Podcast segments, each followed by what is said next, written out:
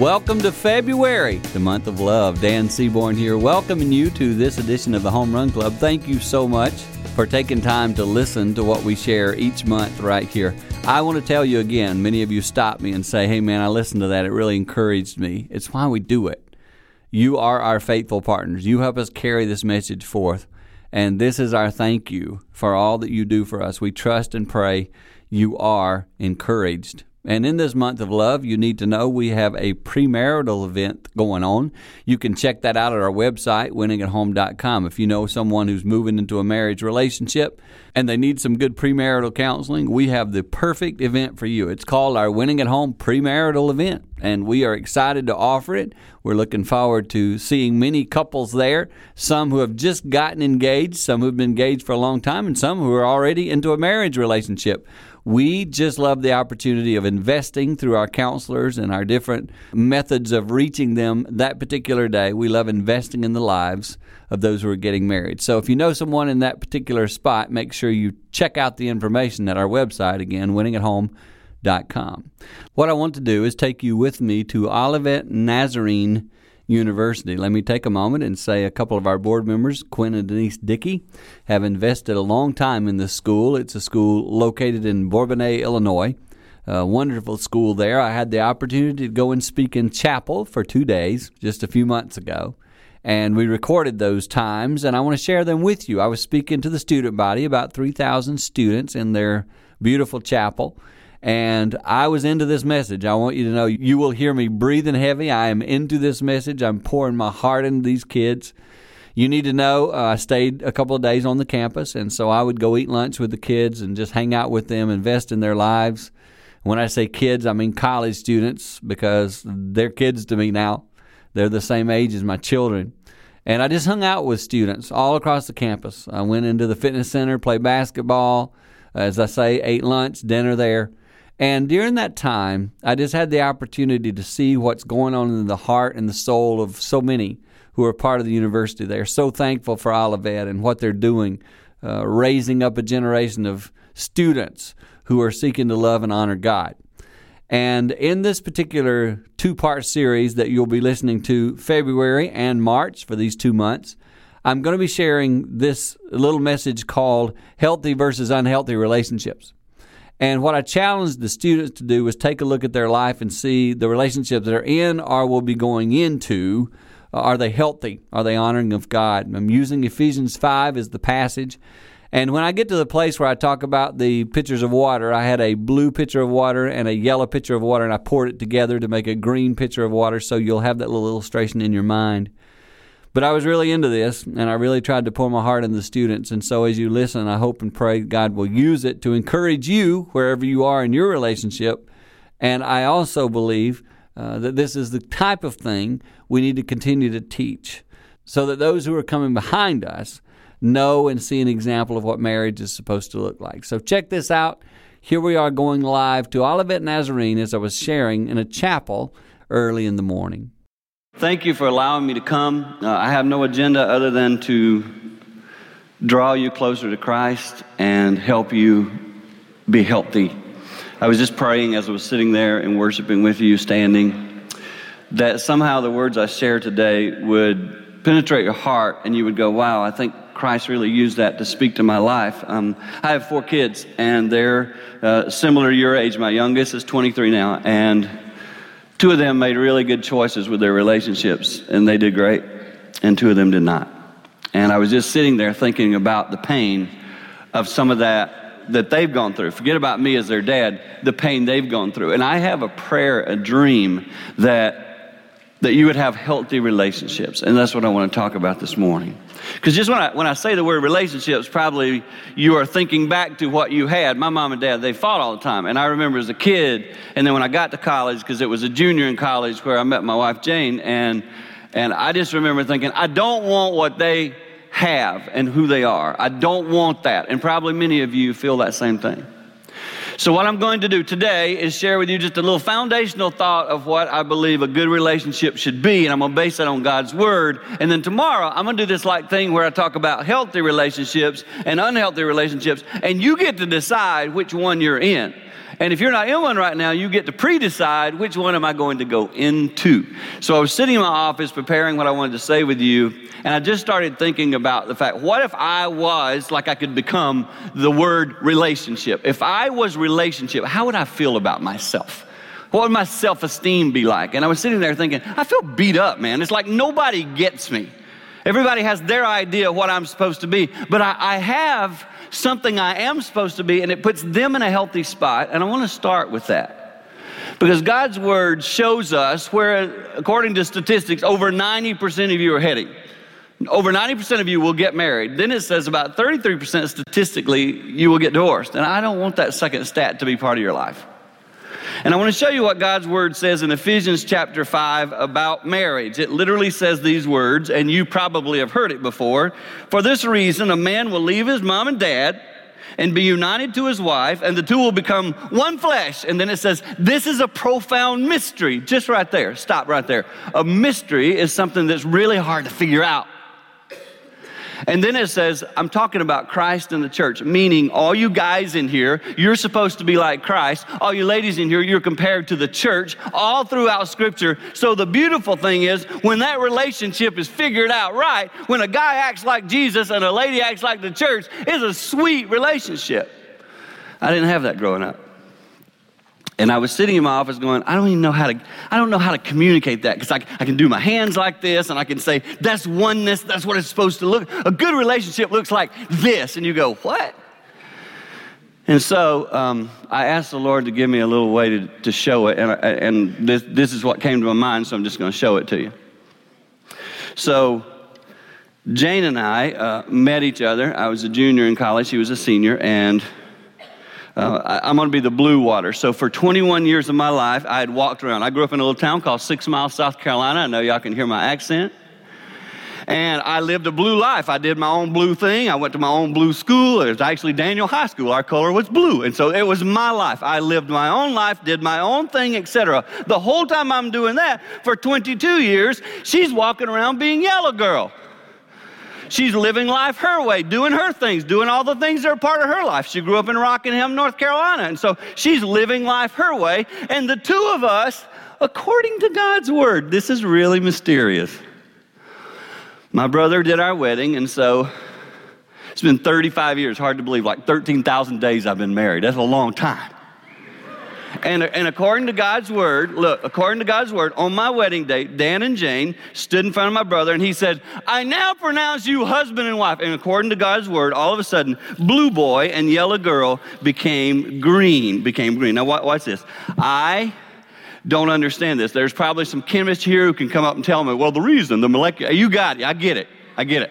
I don't know why, but I just poured blue and yellow together and it became green. And this is what good relationships, marriage in particular, is supposed to look like. All of a sudden, you're no longer two, you are one. Kermit the Frog said it first, so I have to give him credit. It's not easy being green. Trust me, it's not easy being green.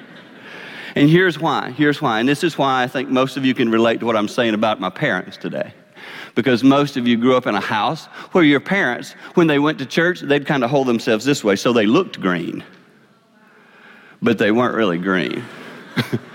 they, they fought all the time. Dad would hurt mom with his words. He would splash his blue water on her, or she would splash her yellow water on him. And I grew up in a house with this right here. And the whole time I was wanting that. I was like, Mom and Dad, can't you guys just get along, man? Now, now I got to tell you, where we're going to go tomorrow is I'm going to say to you, the relationships you're in right now, do you do more of this kind of stuff? Or are you just constantly battering each other? Here's what I want. Here's my point. It's not healthy. You don't study as well when you're struggling in your relationship. You don't do as good in your classes because unhealthiness breeds unhealthiness. And this right here is what we're after. Why is this so hard? What is it about this green? See, I can't take this. Watch. I can't take this now and go, I don't want to be green anymore. I want to go back to blue and yellow. Get me out of this. Marriage doesn't work that way. Once you've become green, you're green. And that's why we call it in our society a blended family. Because if you go into another marriage, they already have their color, and the two of you pour yourselves together. And some of you grew up in this house.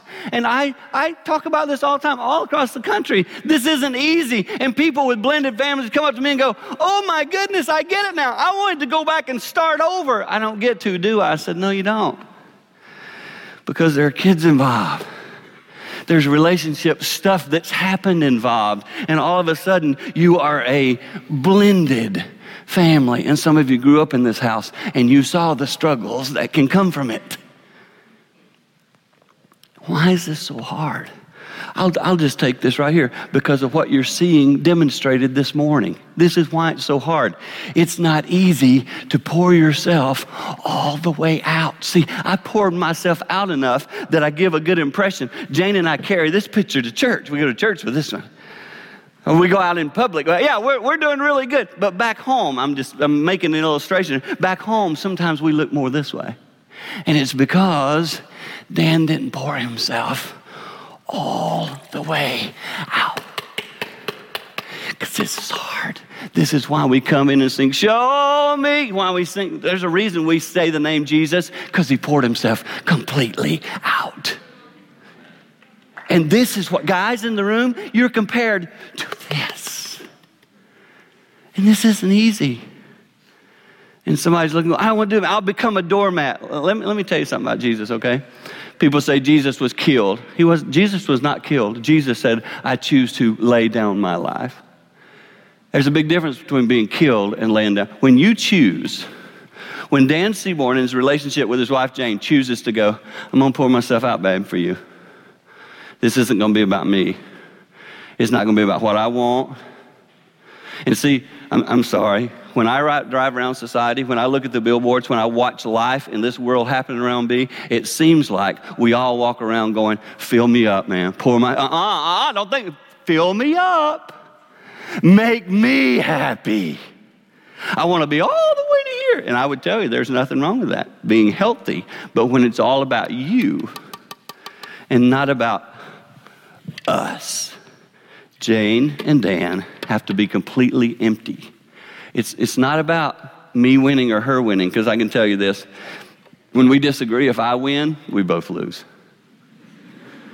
When she wins, we both lose because we both have to be empty. Now, again, tomorrow I'm going to get into it, but I know that some of you are in a relationship today where the other one is taking everything from you and you're giving everything to them. Can you look and see how it's not going to work? One of you is going to be hurting a lot.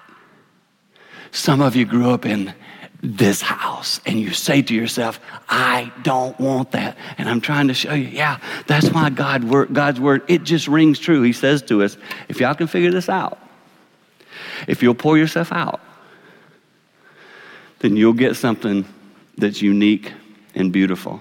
And I want to tell you, we are people who claim the name of Christ. The world does not have to live by this standard because it's not their standard, but it is us as believers in Christ. This is our standard. Jesus calls us to a new level. Our society needs to see that green works, and they need to see it in our example of relationships. And this is hard because this isn't natural for us. I have a little two year old granddaughter. She just turned three, Naya. She comes over the house. I don't have to, when she walks in, I don't have to say, Naya, I need you to be selfish today. It starts walking in the door. Papa, give me this. Papa, give me my phone. I'm like, baby, that ain't your phone. That's my phone. Papa, that's my phone. She takes my phone and says it's hers. I don't have to say to her, be selfish, Naya. Think about yourself. She walks in the door, ready. and if I can just say to you, Sometimes little three year old selfish people turn into 18 year old selfish people, and 22 year old selfish people, and 50 year old selfish people.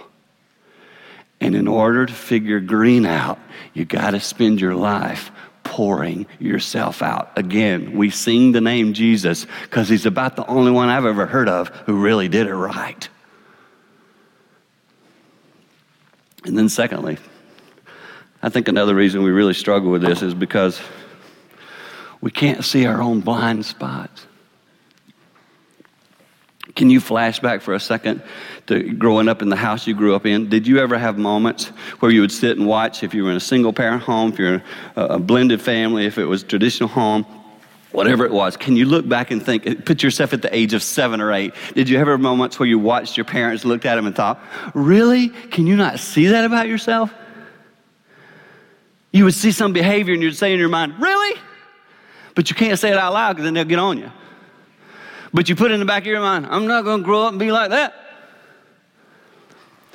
And I'll tell you today, sitting in this room, we have lots of blind spots.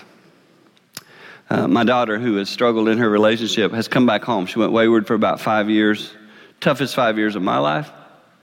But by God's grace, she's back home. She's home with me now. She, she even wanted to come with me today, but she wasn't feeling well. And we were driving in the car last week after her being gone for five years. Five years. Wayward, got herself into drugs, made unhealthy decisions, ruining her life. Praise by the grace of God, she has been redeemed and she is back. She is home. I give all the glory to the Lord because I didn't do it. Yeah, yeah, I, I give all the glory to the Lord. She's riding with me in the car last Saturday. We're riding in the car. Remember, she's been wayward five years, okay? She comes home. She just lived with us for a short time, and we're riding in the car, just me and her together. We've been to this little event together. I'm driving home. She said, Dad, can I talk to you about something? I said, Sure, baby, what's up? She said, uh, You know, been gone a long time. I said, Yeah, I missed you, but she's back. Her nickname was Bubbles growing up. She's back to Bubbles. We're having a lot of fun, and she said, But Dad, she's in the passenger seat, but Dad, can, can I tell you something today? I said, Sure. What is it, baby? She said, uh, Now that I'm back home, I've been watching some things, and there are some things, and sometimes when you just don't treat mom the way I think you should. And I'd like to just point that out to you. You, you know, my defense inside wants to go, You've been gone for five years and you come home with that? or I can say, What is it, baby? Because I said, I actually said, Do you see a blind spot in me? And she said, I do. How do you do when people point at yours? If one of your friends says, Hey, let me tell you something about the relationship you're in right, you know, you can't see it, is your first thought, Thank you. Or get away, man, I like who I'm with. See, because usually that second one will lead you to unhealthiness. And like I say, I have no agenda today. You get to make your decisions. My only agenda today is that you would take a look and go, wow, I really want to be healthy. And that's your call. Not my call. It's not professor's call. It's not a friend's. It's your call. You want to be healthy? That's your call. And I want to show you something. It, it's humorous. You're going to laugh and you're going to go, well, I see why he had problems in his family because I got some weird stuff in my extended family, trust me. And so, growing up in South Carolina, my mom always loved the picture of the house that's coming up on the screen. She thought this was the mansion because I lived in a poor area town. Um, I know it probably doesn't look like that big of a deal, but it was brick, and my mom's like, oh, brick house. And she would drive by this house, and I, as a little kid, I'd ride in the car, and she'd be like, oh. And my great aunt lived there. Her name was Geneva, great aunt Geneva. And when I would go visit, there's a little door that goes on the side over here. When I would go in the house, now maybe y'all can remember your great grandma or something doing this or your grandma, but this lady that lived here, my, my aunt, she, she would put plastic down through the halls where you could walk. So she didn't want anybody stepping on her carpet. So you'd walk, hey, you can walk over here and then you turn over here and then you can go in this area. But if there's no plastic, can't step on it. It's kind of weird. She liked, she was, she was a, neat freak, and it was her blind spot she could not see. And she fell in love with how clean this carpet was made because people had to walk in. That she literally, I'm not, I'm not making this up. She literally started covering up the sofa and the lunch table and, and the chairs. And you'd walk in, and she'd say, "You can sit on anything covered in plastic, but stay off the other stuff." It was like, man, I don't even want to go over here. It's just Plasticville. It's just crazy. Well, her husband, his name was Stanley. I knew Stanley well. He finally had it. He said, I'm done. I'm not living this way. So if you look in the picture, don't go yet, Emily, but look in the picture up in the far right corner, you can see a little garage, just a little bitty, small, one stall garage. Okay, there it is. Now going to zoom in on it. I want you to see where it was. There it is. My Uncle Stanley, no lie, telling you the truth, had had it with her living in the plastic world. And so he bought him a little couch, he bought him a little refrigerator, and he bought himself a little bitty stove, and he moved into the garage. now, yeah, you're clapping for him. I appreciate that. There he is. He's living in the garage.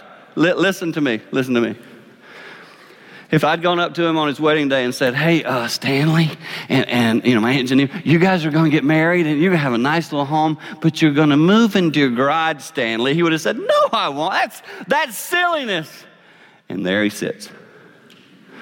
Y'all want to hear something crazier? My aunt liked the idea so much that she moved out of the house and moved in with him in the garage. That's why there's two chairs sitting on the outside of the little garage. They would sit out there in those two little chairs. listen to me, listen to me. The house over there on the left, you can take it away. The house on the left, listen, stayed empty and they died in their garage. Hey, hey, hey, I got a call uh, to update the story. I got a call like two weeks ago. One of my cousins, they went to the house, bought some of the furniture. And I said, How was it? They said, Immaculate, never been touched.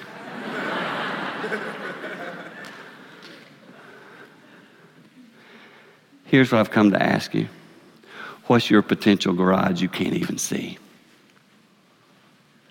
What's the thing in your life right now that could ruin your life because you can't see it?